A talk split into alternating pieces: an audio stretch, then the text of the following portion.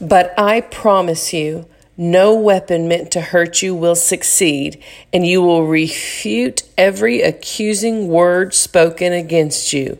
This promise is the inheritance of Yahweh's servants, and their vindication is from me, says Yahweh. That's today's bold truth coming from Isaiah 54 17. We learn about the Lord, the servant of the Lord Jesus Christ, his humiliation, his death, and the glory that followed.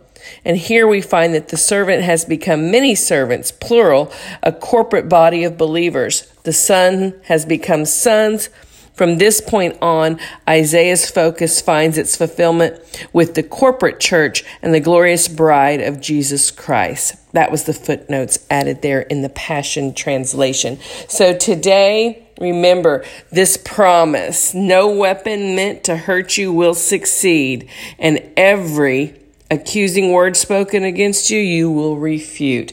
Have a blessed day. We hope you enjoy today's Bold Truth Raw Faith podcast. Share us with your friends and family and be sure to ring that bell so you can subscribe to our podcast. Have a wonderful day. We'll catch you back tomorrow.